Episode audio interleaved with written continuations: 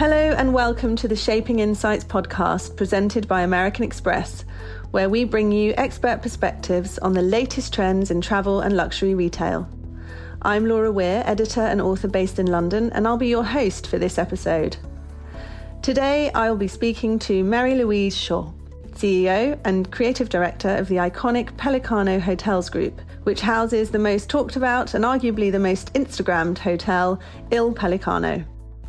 The group also recently welcomed the equally fascinating Mezzatorre, named by Condé Nast Traveller as one of the best hotels in Italy for 2019. Encapsulating the Scio family's famous approach to creating authentic and beautiful experiences, Marie Louise also founded MLS Creative Hospitality Consulting to share her passion and knowledge of culture and curated hospitality, a passion she's also taken into her newest venture, e commerce platform Issimo, celebrating all things Italian.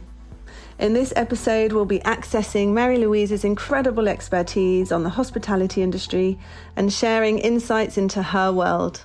Hi, Marie Louise, how are you? Hi, Laura. I'm good. Thank you. How are you? I'm really good. Thank you. So, diving straight in, could you tell me a little bit more about your career so far and the journey you've been on in developing your businesses? Ah, well, it's a, it's a long journey and a very busy one, I would say. I, I, kind of started by chance in the family business. I'm an architect. I went to Rhode Island School of Design and I graduated as an architect. And then I came back to Italy, and um, you know, one year my father said, "Will you redo two bathrooms at the Pellicano?" And I thought, "Sure." And during that time, I said, "Maybe I think you should kind of redo the Pellicano. You need to make it more, you know, relatable to today and a bit more contemporary." And he said, "Do it." And I was terrorized.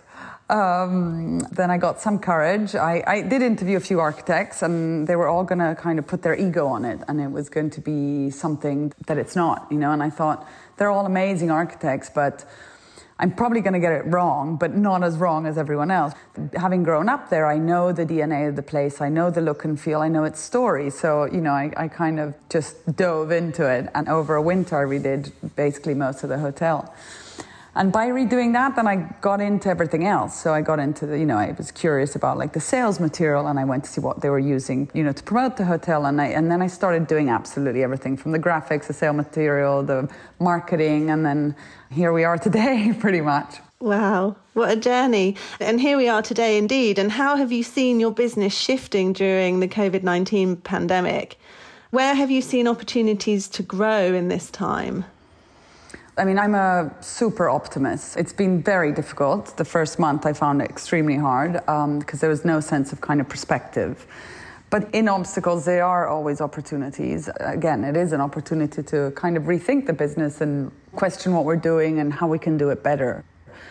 We're going to open this year the Pellicano with only 50% of inventory, 25 rooms instead of 50. And I think, again, like I'm super excited, A, of opening, because I mean, there was also the option of not opening at all and seeing how it's going to be with a kind of a reduced uh, Pellicano world. I mean, we're going back to the origin, so it's going to be called Casa Pellicano this year, because initially the hotel was um, 20 room kind of club, really, and it was it wasn't a, um, officially a club, but the original owners, the founders, would decide who would come in and who wouldn't. And so we're kind of going back to that formula, but we're not deciding who's coming in or not. Everyone's welcome it's exciting. I mean, we're going full on Tuscan. We're only opening one of the two restaurants, and it's going to be mainly just Tuscan food and every day a different regional menu from Italy. So we really want people to have a sense of place and to understand and learn more about where they are, the region and other regions of Italy through the food.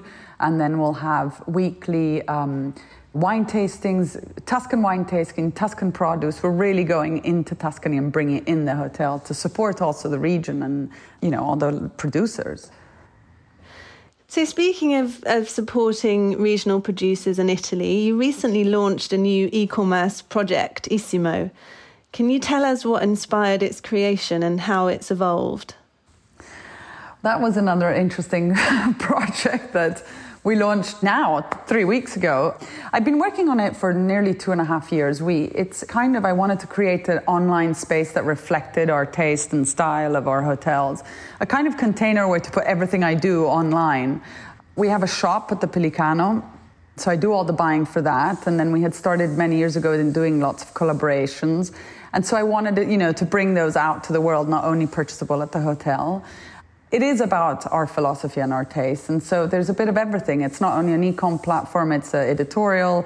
There's a travel part, which is the Italianissimo, where you really get under the skin of the region. So we're really trying to do something that is a bit of a less obvious Italy. So, you know, you get all sorts of different Italians contributing, interviews with Italians, stories about Italians. You get homeware. So we're supporting all the artisans. So in Bellissimo, which is the homeware part, you get both articles and products. So you can buy the tiles that you find at the Pellicano. And it's all made to order, so you have to wait, which is something I really like about it. Because all online, you know, it's see now, shop now. Instead, it could take you three months, potentially. So, really, it's a platform about kind of everything Italian reflecting our world. It's fantastic and immediately makes you just want to come and, and visit. Yeah, we have food. I mean, there's literally everything. There's travel, there's food, there's homeware, there's apparel, there's culture, there's Italian music, there, there's everything in it. It's a wonderful extension of your entire brand, I suppose. How important yeah. do you feel that offering inspiration and delivering great content has been over the last few months, especially? It's been really important. The timing was quite extraordinary because we were supposed to launch the project during the Salone del Mobile and obviously that didn't pan out. And I was really worried. You know, I thought maybe it's the wrong time, maybe I shouldn't launch it. And then I got this massive patriotic sense kicked in, which I didn't know I had it in me. And I was like, no, now's the time to really send a positive message about Italy, to really be a platform for all these food producers, for all these artisans and people have really enjoyed it. It's been like we're, we're overwhelmed by the amount of love we got. And especially, I think the fact that, you know, a lot of people have had to cancel their trip to, to Italy or to our hotels. They're getting a, a piece of it, you know, anyway, online. It's fantastic. And speaking of um, the kind of feelings that you're seeing coming through from your customers, what trends have you seen or do you expect to see emerging in the luxury hospitality market as we go forward? I think people are going to travel looking for quality much more in luxury. And I think they're going to travel deeper.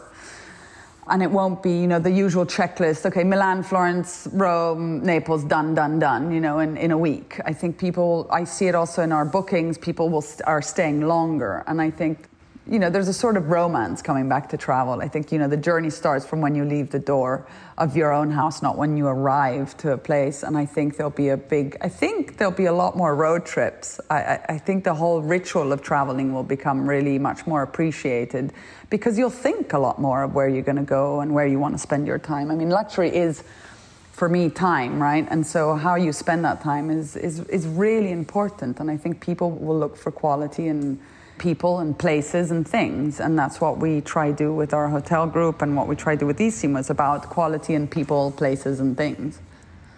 Do you see more spontaneous travel emerging? Or do you think there's a need for more authentic experiences?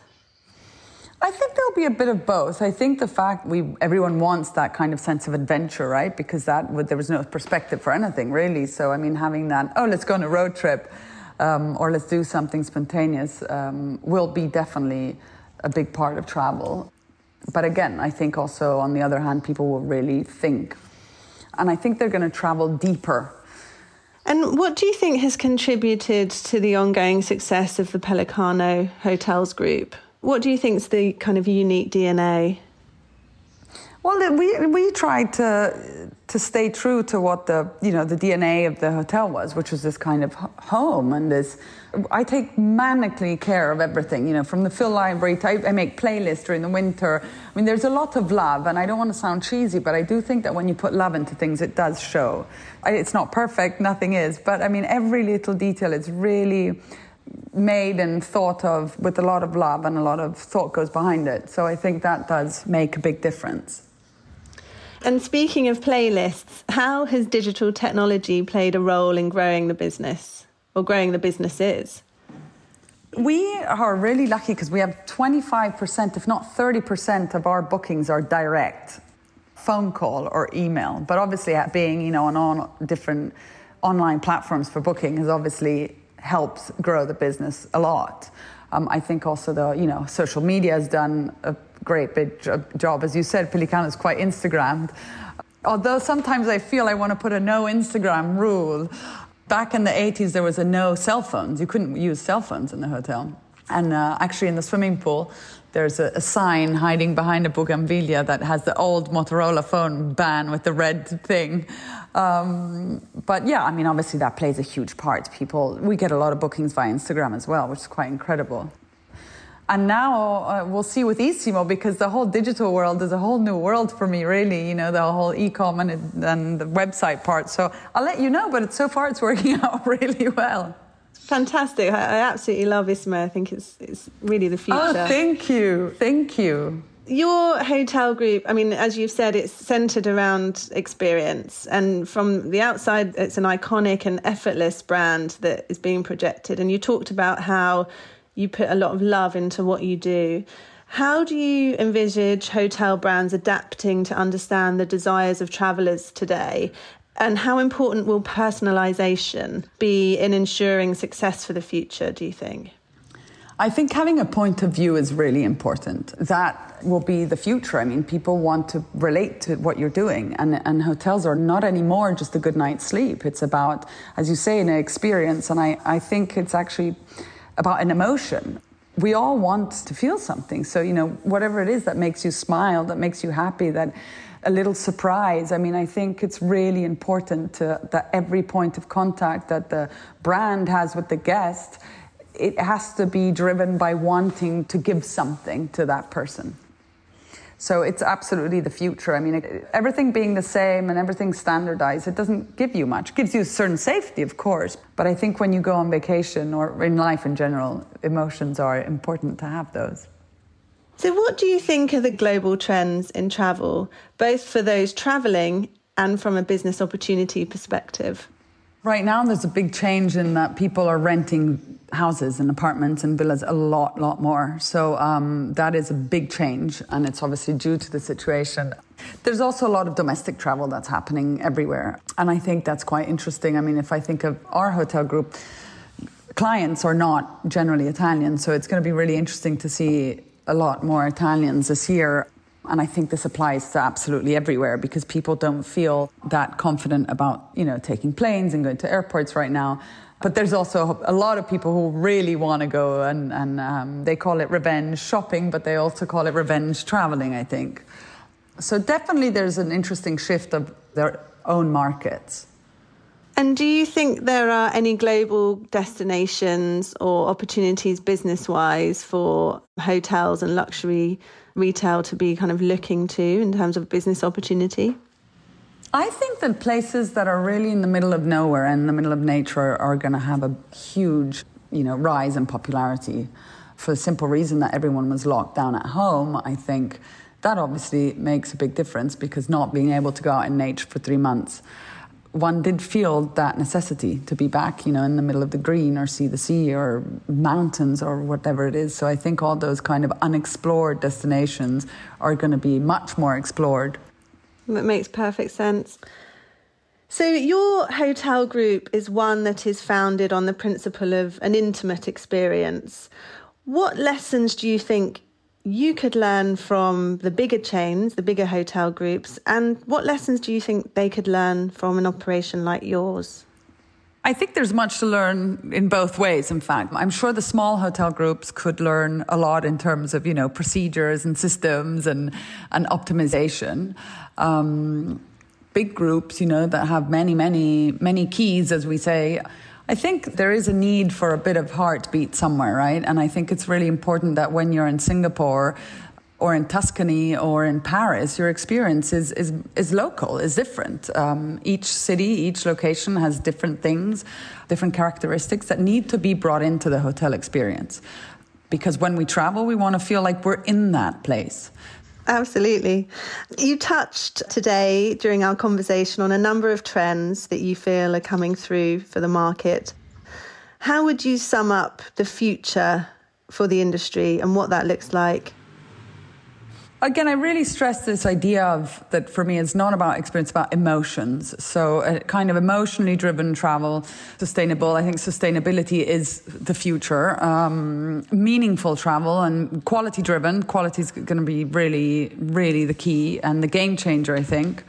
Um, places with a point of view that can, in some way, directly or indirectly, become nearly a club, right? That you, you find people with the same like, like-minded people. I think nature obviously is, is really important. And again, having a real sense of where you are, local, and, and, and knowing when you travel where you are and what region you are, what city you, and, and the hotel bringing you that experience in the walls of the hotel, not only outside. Fantastic. Marie Louise, thank you so much for sharing some incredible thoughts and insights with us today on the Shaping Insights podcast. It's been a pleasure speaking to you and hearing about all of the amazing work you're doing. So thank you for joining us. Thank you so much for inviting me. It's a real pleasure. We very much hope you enjoyed the Shaping Insights podcast presented by American Express. Don't do business without it.